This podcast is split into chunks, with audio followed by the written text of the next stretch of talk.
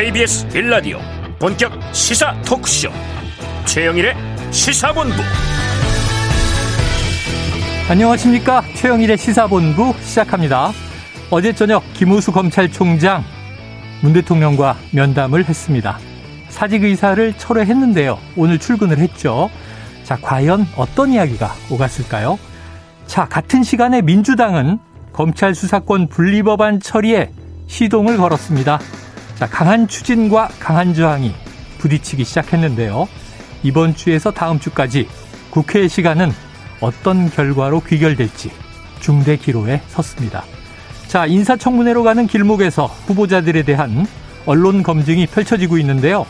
인수위와는 다르게 당, 예, 그러니까 국민의힘은요, 지방선거를 앞두고 국민 여론에 미칠 영향 때문에 부심이 깊어지는 모양새입니다. 자, 오늘은 4.19 혁명 62주년 기념일입니다. 우리가 지금 누리는 민주주의는 가혹한 피해 역사를 거쳤고 독재 권력에 저항한 우리 앞세대의 시민 학생들의 투쟁과 희생의 결과물이죠.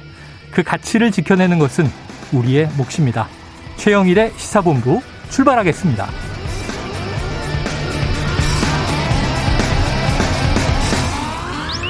네, 1부에는요, 오늘의 핵심 뉴스를 한입에 정리해드리는 한입뉴스 기다리고 있고요. 자, 민주당 경기지사 경선은 4파전으로 확정이 됐습니다. 오늘 2부 10분 인터뷰, 그 중에 한 분인 조정식 더불어민주당 경기도지사 경선 후보와 이야기를 나눠봅니다. 이어서 최평과 불사조 기자단, 그리고 IT본부 준비되어 있습니다. 한 입에 쏙 들어가는 뉴스와 찰떡궁합인 디저트송 신청 늘 기다리고 있으니까요. 오늘 뉴스에 어울리는 노래가 있으면 문자 샵 9730으로 자유롭게 보내주세요. 오늘의 디저트송 선정되신 분께는 커피 쿠폰 보내드립니다. 많은 참여 부탁드리면서 짧은 문자 50원, 긴 문자는 100원입니다.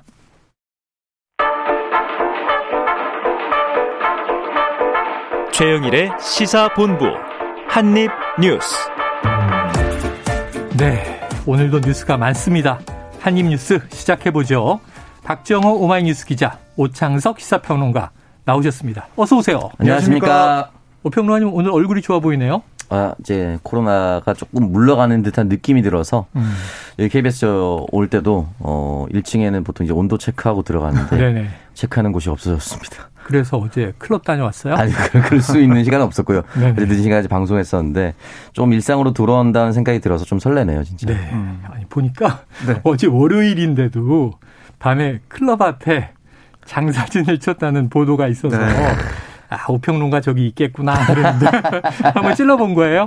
네. 자, 첫 번째 뉴스는 오늘 이게 좀 화제가 되고 있어요.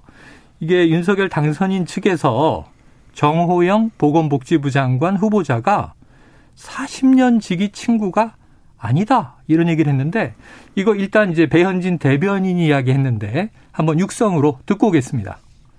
당선인께서는 어, 부정한 팩트라고 이야기를 하셨던 것이 법적인 어떤 그 책임을 넘어서 도덕성까지 국민의 눈높이에 맞지 않는 사안이 혹은 있는지 없는지에 대해서 언론과 국민과 함께 지켜보고 있다라는 말씀을 다시 한번 드리겠고요. 40년 직이라는 그 표현이 어, 여러 곳에서 인용돼서 보도되는 것을 저희도 많이 봤는데 정 후보자께서도 이 직이라는 표현이 좀 상당히 민망하다라고 어, 어느 언론에 그 말씀을 주신 걸로 알고 있는데요.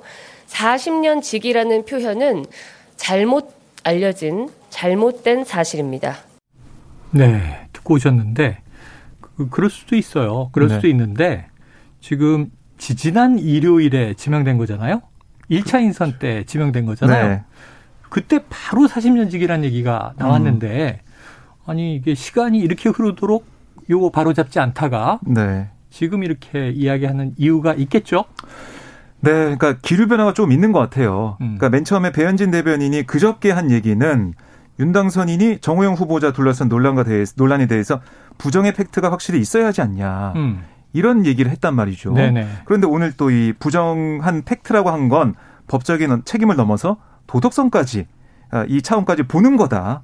아, 국민의 눈높이를 또 얘기했단 말이죠. 네네. 그다음에 40년 직위 같은 것도 이게 뭐 두 분이 그러니까 정 후보자 윤당선인이 서울과 뭐 대구에서 학창 시절을 보냈고 검사 의사로 각자 아, 바쁜 전문 분야에서 활동해준 분들이다. 음. 이 표현 자체가 잘못됐다라는 얘기를 했어요. 근데 이 정 후보자가 사실은 언론 인터뷰에서 지난달에 있었던 인터뷰에서 윤당선이는 40년 한결 같은 친구다. 뭐 어릴 적부터 식사라도 할 때면 늘 먼저 계산하려고 했다. 음. 아, 이런 얘기를 했고 뭐 언론에 대다가 뭐라고 했냐면 아, 자신의 고교 친구와 윤당선인이 대학, 그러니까 서울대 법대 동기여서 친분을 맺게 됐다. 네네. 오래된 인연을 강조했거든요. 그러니까 이게 계속해서 얘기를 했는데 오늘 이렇게 40년 직이란 표현 이게 잘못 알려졌다라고 부인한 것을 보면 정 후보자에 대한 의혹이 계속 제기가 되고 있고 네. 법적인 문제를 떠나서 도덕성 문제 타격을 입는 상황이 되기 때문에 글쎄요 윤 당선인 측에서는 이 부분 어좀 거리를 좀 두면서 이게 좀 옮겨 붙어서 윤 당선인 이 내각 전체 아니면은 새로운 정부 출범에 영향을 미치는 것을 좀 막는 네. 모습이 아니냐 이렇게 해석이 되고 있습니다. 그래요. 좀 기류 변화가 느껴진다 이렇게 볼 수는 있는데 그럼 지금 정 후보자가 인터뷰에서 거짓말한 게 아니라면 대학 시절부터 좀 알고 지내던 사이다 이 정도는 음. 되는데 이걸 윤 당선인 측이 부인한 느낌이라 네. 거의 저는 좀 차갑다 이런 음. 느낌인데 이 오평론가님 어떻게 들으셨어요? 이게 처음에 이제 정호영 내정자가 어, 내정이 되고 나서 처음에는 이제 윤석열 후보의 40년 직이라서 오랫동안 음. 봐왔던 실력 있고 능력 있는 후보자다. 음. 그러니까 믿을 수 있다. 네, 보건 분야에 뛰어나고 복지 분야는 조금 부족하지만 네네. 이 부분에 대해서 전문가와 함께 협업할 수 있다라는 게 첫 메시지 같이 네네, 나왔어요. 그랬죠. 그런데 그 이후로 계속해서 이제 지금까지 의혹 논란이 터지고 있는데 대다수의 의혹 논란이 이제 아들과 딸이 진학 과정에 있어서 아버지 입김이 작용했느냐 안 했느냐 네. 그리고 어 정호영 내정자가 이제 지난 주말에 기자회견을 직접 하면서 내가 알 수 있는 건 없었다 라고 얘기를 했지만 뭐 여러 가지 또 반박 기사가 또 나왔습니다. 뭐 예를 들어서 면접을 보러 들어갔을 때 실명이 가려져 있었다라고 했는데 음. 어제 한 언론사의 보도를 보면 단독 보도를 보면은 실명을 충분히 알 수가 있었다. 네. 그러니까 정호영 당시 병원장의 딸인지 아들인지 알 수가 있는 상황에서 음. 면접이 진행이 되었고 네. 1고사실, 1고사실, 2고사실, 3고사실 지났는데 유독 한 고사실에서만 총 만점이 네. 나왔다. 네, 세 명이 만점을 줬죠. 네.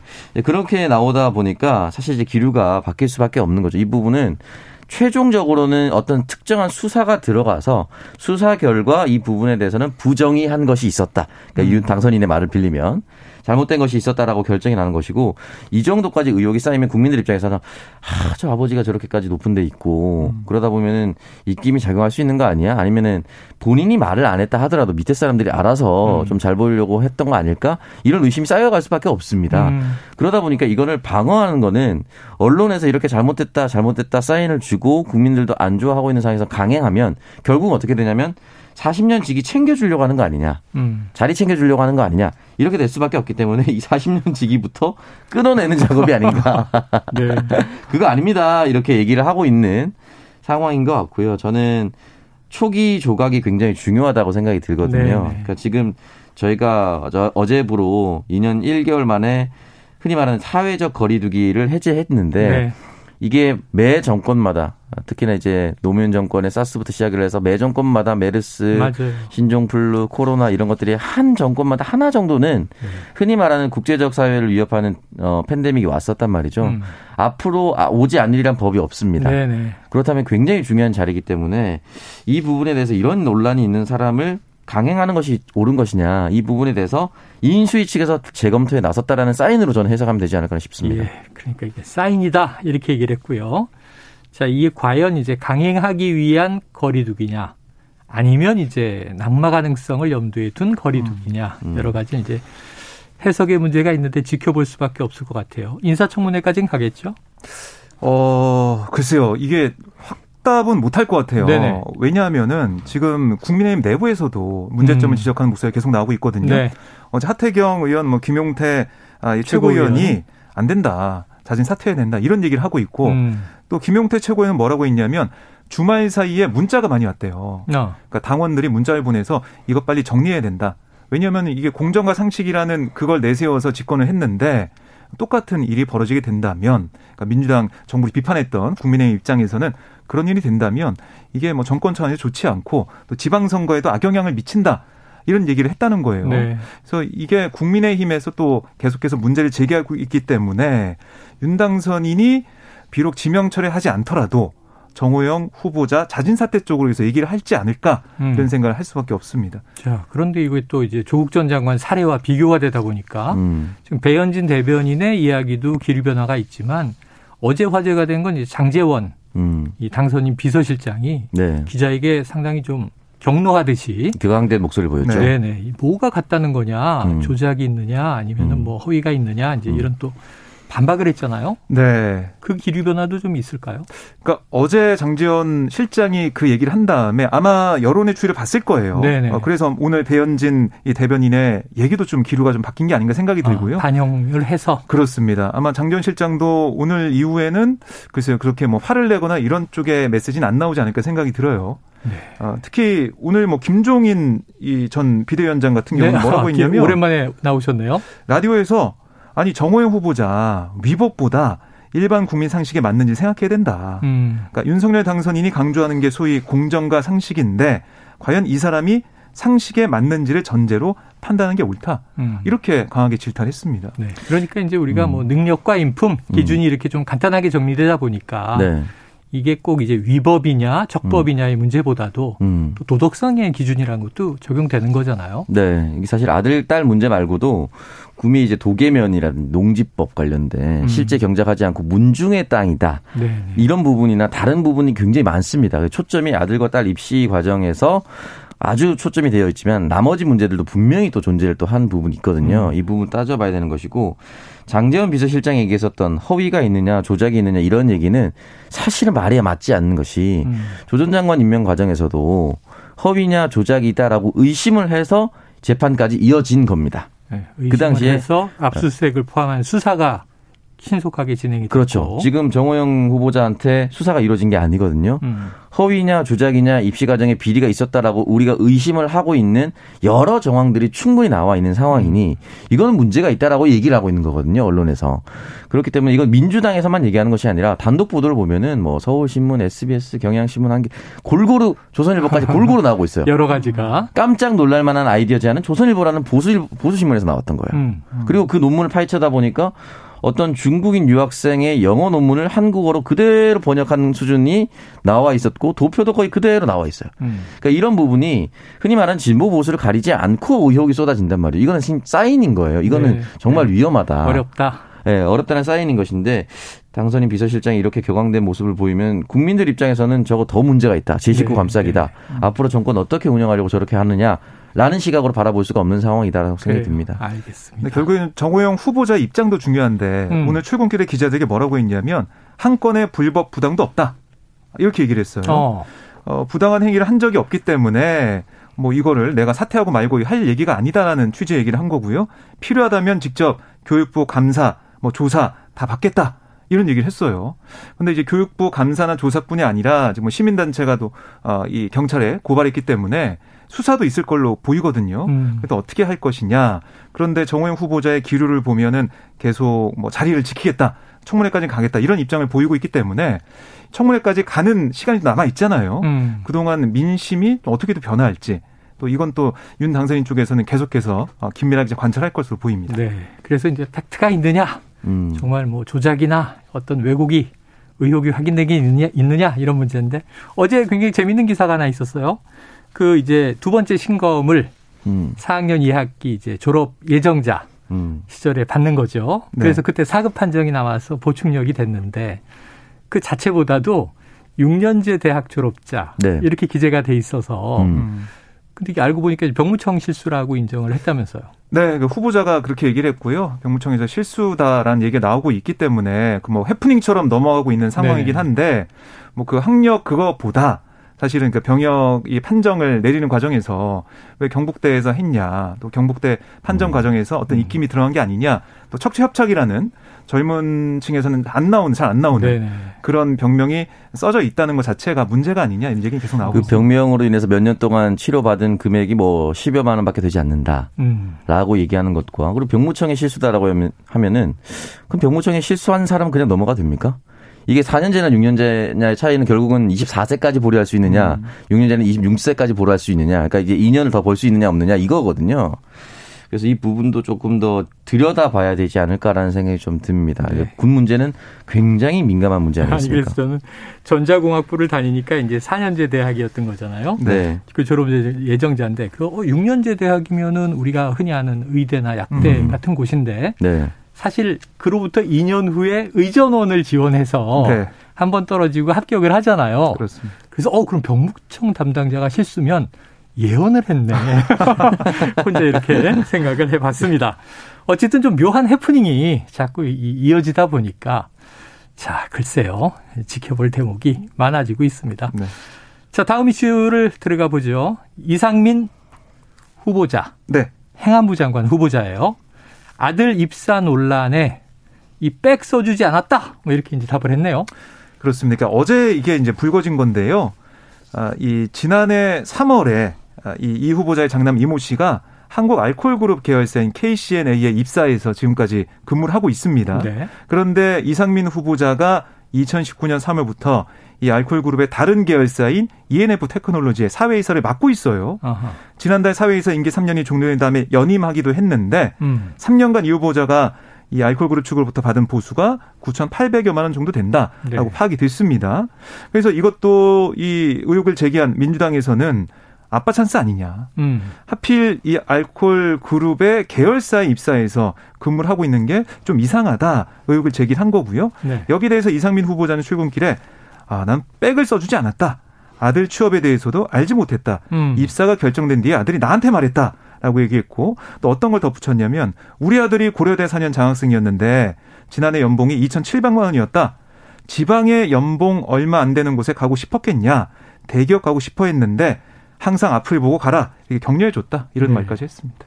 어떻게 아, 됩니까? 저는 진짜 다른 건 모르겠는데 이 인식 자체가 정말 네. 너무 놀랐어요, 진짜. 예. 고려대 4년제 학생이면은 지방에 취업하면 안 됩니까?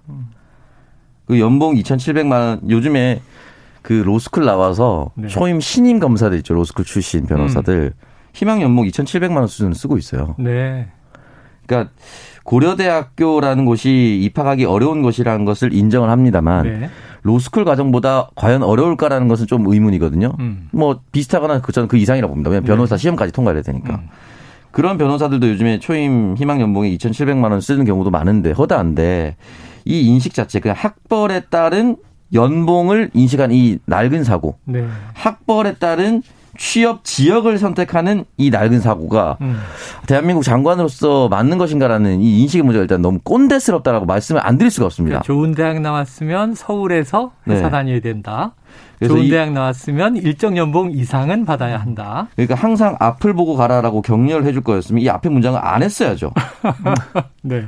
왜 여기를 선택했니? 이 회사의 미래는 뭐니? 라고 설명을 했었다 라고 하면 사실 저는 오히려 더 멋있었을 것 같아요. 네네. 근데 음. 앞에 하, 기 싫은 말, 정말 듣기 싫은 아들이 만약에 진짜 진심으로 가고 싶었다면 네. 정말 듣기 싫은 모든 말 다 해놓고 항상 앞을 보고 가라라고 격려하면 격려 받습니까? 제 우리 아버지가 그런 얘기 했으면 다시 안 볼 것 같았어요. 진짜. 이 정도로 얘기했으면.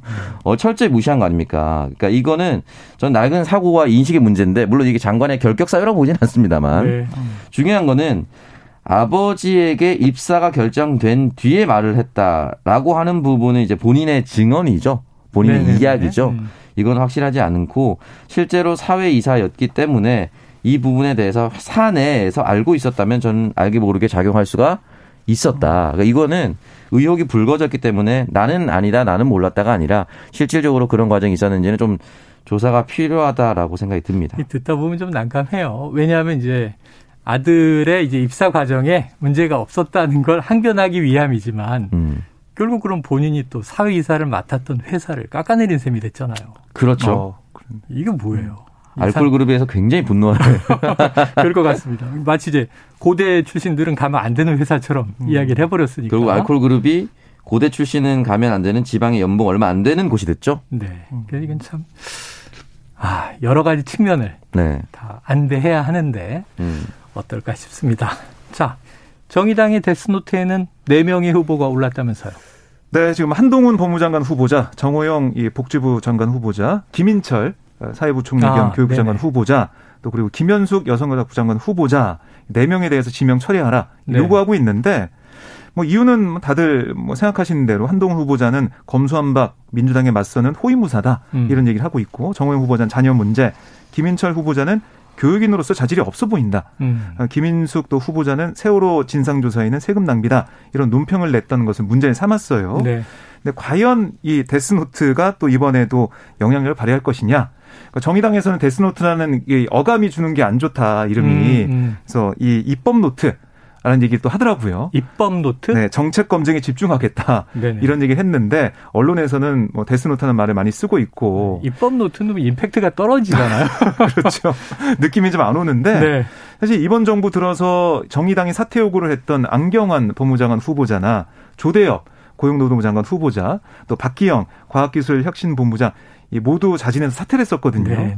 그때 뭐 계속해서 데스노트 정의당이 부적격 판정을 내리면은 자진 사퇴할 거다라는 얘기 해왔는데 이번에는 모르겠습니다. 내 사람 중에 자진 사퇴 사람이 있을지는 좀 아직 미지수입니다. 자 시간이 흐르면서 문제점들이 드러나고 있는데 어떻게 될지 참 지켜볼 일들이 점점 많아지고 있네요. 네. 자 지금 12시 41분을 넘은 시간인데요. 점심시간 교통 상황을 좀 알아보고 오겠습니다. 교통정보센터에 김한나 리포터 나와주세요. 네, 현재 서울 시내 출근 정체는 풀렸는데요. 도로 위를 나설 때는 언제 어느 곳에서 돌발 상황을 마주칠지 모르기 때문에 항상 주의해서 운행하셔야겠습니다. 지금 강변북로 일산 방면으로 한강대교와 원효대교 사이 3차로에서 고장난 차량을 처리하고 있습니다. 처리가 늦어지고 있어서 차선 변경 잘 하셔야겠고요. 한남대교부터 더디게 지나고 있습니다. 또 올림픽대로 잠실 방면으로도 동호대교에서 성수대교 쪽으로 고장난 차량이 서 있어서 운행에 주의가 필요하고요.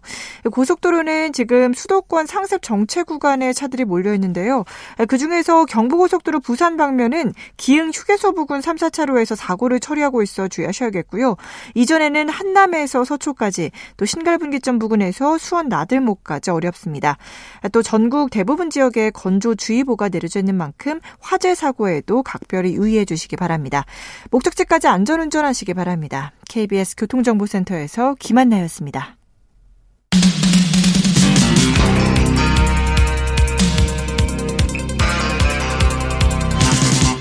최영일의 시사본부.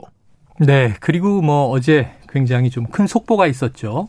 김호수 검찰총장이 전날 사직서를 제출했다. 이런 속보가 나왔고 그 일요일이었습니다. 월요일에 문재인 대통령이 사표를 반려했다. 그리고 면담한다. 그리고 저녁에 면담이 이루어졌죠? 네, 그렇습니다. 어떤 얘기가 오갔나요? 네, 우선은 김호수 총장은 문 대통령에게 검찰 수사 기소 분리에 대한 검찰의 입장, 네. 뭐 반대하는 입장이나 뭐 대안 이런 것들 얘기를 했고요. 음. 문 대통령이 이걸 듣고 크게 두 가지를 김 총장한테 당부를 했습니다. 예. 첫 번째는 검찰을 향해서는 집단 반발이 아닌 수사의 공정성을 돌아보고 개혁에 스스로 매진하라. 음. 이런 메시지를 줬고요. 또 하나는 국회를 향해서 개혁은 검경의 이 입장을 떠나서 국민의 것이 돼야 한다. 그러니까 국회 입법도 그래야 한다. 이렇게 얘기를 했어요. 음. 그러니까 이제 국회에서 좀 더 돌아보는 그 시간이 좀 있어야 된다. 이런 얘기도 한 셈인데. 네. 근데 언론에서는 이 두 가지 메시지 가지고 여러 가지 해석을 좀 하고 있습니다. 네네. 그러니까 이 검경의 뭐 여러 가지 이 개혁을 얘기하면서도 민주당에도 너무 급하게 가지 말라. 이런 얘기를 한 거다는 얘기도 있고 어. 또 하나는 검경의 개혁을 강조하면서 검찰의 잘못된 점들 이런 것들을 지적한 셈이니까 검찰의 수사 기소 그 분리 이것도 어떻게 보면은 국회 그러니까 민주당이 계속 이제 주도적으로 하고 있는데 그걸 좀 반대할 생각은 없다. 네. 그런 얘기를 한 거다라는 해석도 나오고 있어요. 지금 현재 검수한박 개혁 필요성에 대통령이 힘을 실어줬다? 그렇습니다. 아니면 아니다. 네. 속도 조절하라고 메시지를 냈다. 정반대 해석인데. 네. 오평론님 어느 게 맞아요? 근데 이제 이게 짧게 보면 이제 여러 가지 해석이 나올 수 있는데 네. 길게 보잖아요. 네.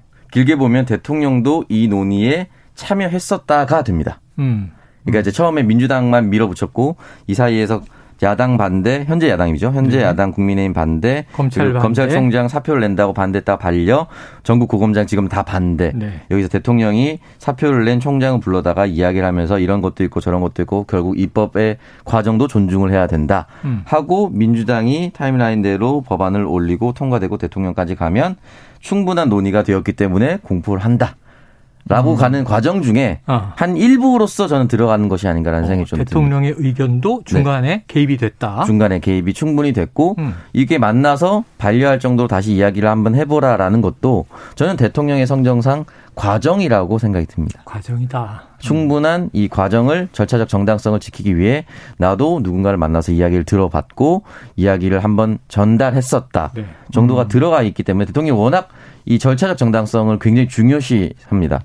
시간을 돌려보면 추미애 장관과 윤석열 당시 검찰총장의 갈등이 있었고 음. 추미애 장관이 징계를 내렸을 때 징계의 어떤 요건이 부족하다 해서 계속 돌아가고 다시 들어오고 돌아가고 다시 들어오고 왜냐면 징계위원회 위원을 뽑았을 때 누가 안 된다 해서 네, 또 네, 네. 절차 계속 늘어졌어요.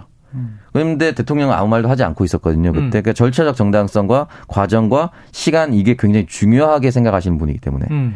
그렇기 때문에 전 지금의 이 타임라인도 어떠한 메시지를 짧게 보면은 이제 오늘 만난 거에 대해서 이 메시지 나온 거에 대해서 짧게는 여러 가지 해석을 할 수 있지만 길게 봤을 때는 대통령도 이 논의에 중간에 들어가 있었다라는 절차적 정당성을 확보하는 과정이었다. 그럼 결국은 대통령은 민주당이 밀어붙여서 올리면은 이 부분에 대해서 거부권을 행사하진 않을 것이다. 음. 라는 정도의 사인이라고 저는 해석됩니다. 그래요. 어쨌든 뭐 음. 검찰총장의 음. 사직을 대통령이 막았고 네. 이 김호수 검찰총장 오늘 출근길에도 좀 또 소상한 얘기를 했어요. 음. 아예 입장문까지 준비해서 이야기를 하던데 네. 결국은 대통령은 이런저런 대안들에 대해서 노력을 하라고 주문을 했다는 거잖아요. 그렇습니다. 그래서 뭐 대안을 좀 얘기했는데 김호수 총장도 네. 그러니까 이 수사권자인 검찰총장, 고검장, 지검장 등을 국회에 출석시켜서 음.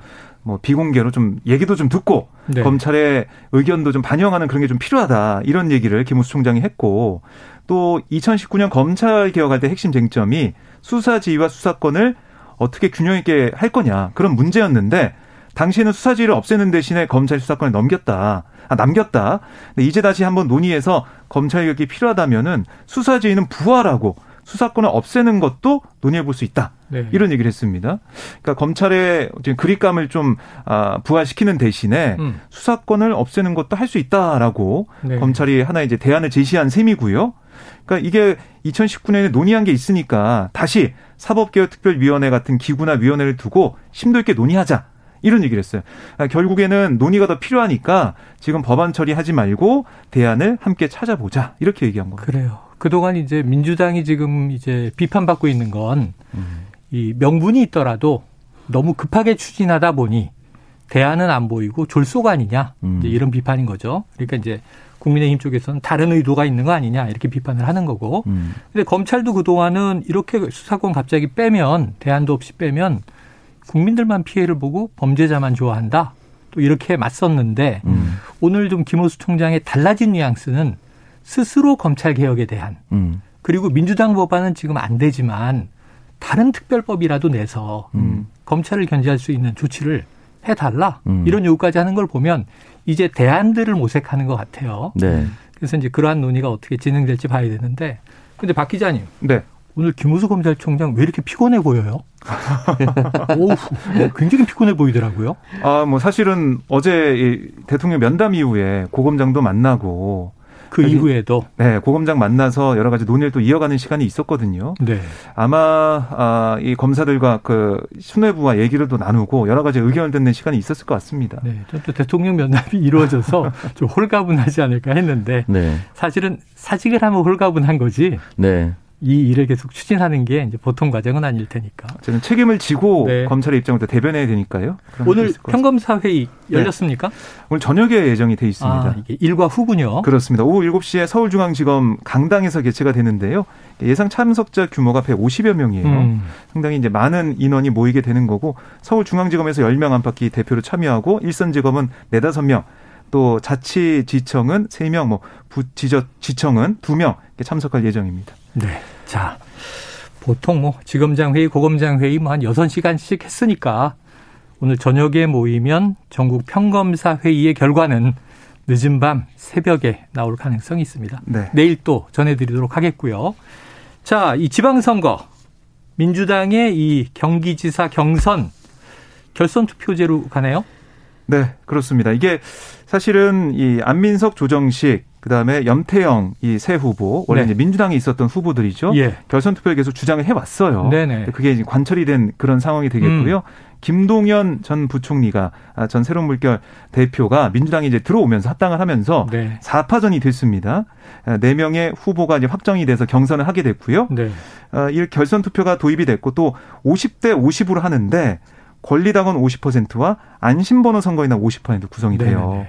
그러니까 이 내가 하겠다 라고 주, 그 얘기하는 그런 사람들이 이제 포함될 수 있는 그런 상황이 된 거고요. 그래서 이 국민 참여 경선 방식으로 1차 경선을 치르고 1차에서 과반 득표자가 없을 시에는 1, 2일간의 결선 투표가 진행이 됩니다. 네. 아주 안심번호 얘기하시니까 네. 안민석 후보가 이재명 지- 전 지사는 안심 좋아해. 뭐 이런 얘기를 해가지고 화제던데.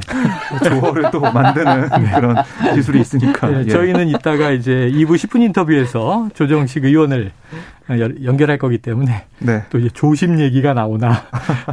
다 이제 무슨 심 무슨 심 하다 보니까. 자 국민의힘 유승민 전 의원 유승민 후보는요. 윤 당선인이 전화로 응원의 말씀을 전했다. 윤심은 곧 민심이다. 이런 또 표현을 했어요 그러니까 왜 이런 말 할 수밖에 없냐면은 음. 지금 김은혜 전 대변인 네. 뭐이 유승민 전 의원과 정말 열띤 경쟁을 펼치고 있는데 여론조사 결과를 보면 네. 어떻게 보면 이제 정말 윤심이 작용한 듯한 네. 그런 결과 나오고 있거든요. 그래서 오늘 유승민 전 의원도 아니 이 윤당선이 3월 말에 선배님 응원합니다라고 전했다는 거예요. 네.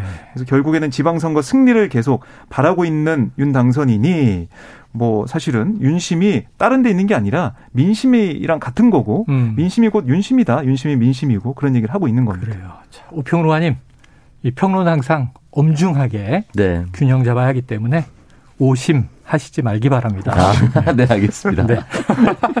아, 막 이- 힘이 네, 여러 군데 붙으니까 해보는 얘기예요. 어제 저희가 김재원 후보 전화 연결했거든요. 네. 유영하 후보와 단일화 마지막 날이었는데 음. 불발됐네요. 그렇습니다. 아니 사실은 단일화 된다고 언론들을 보고 2파전이다라고 얘기를 했었는데 네.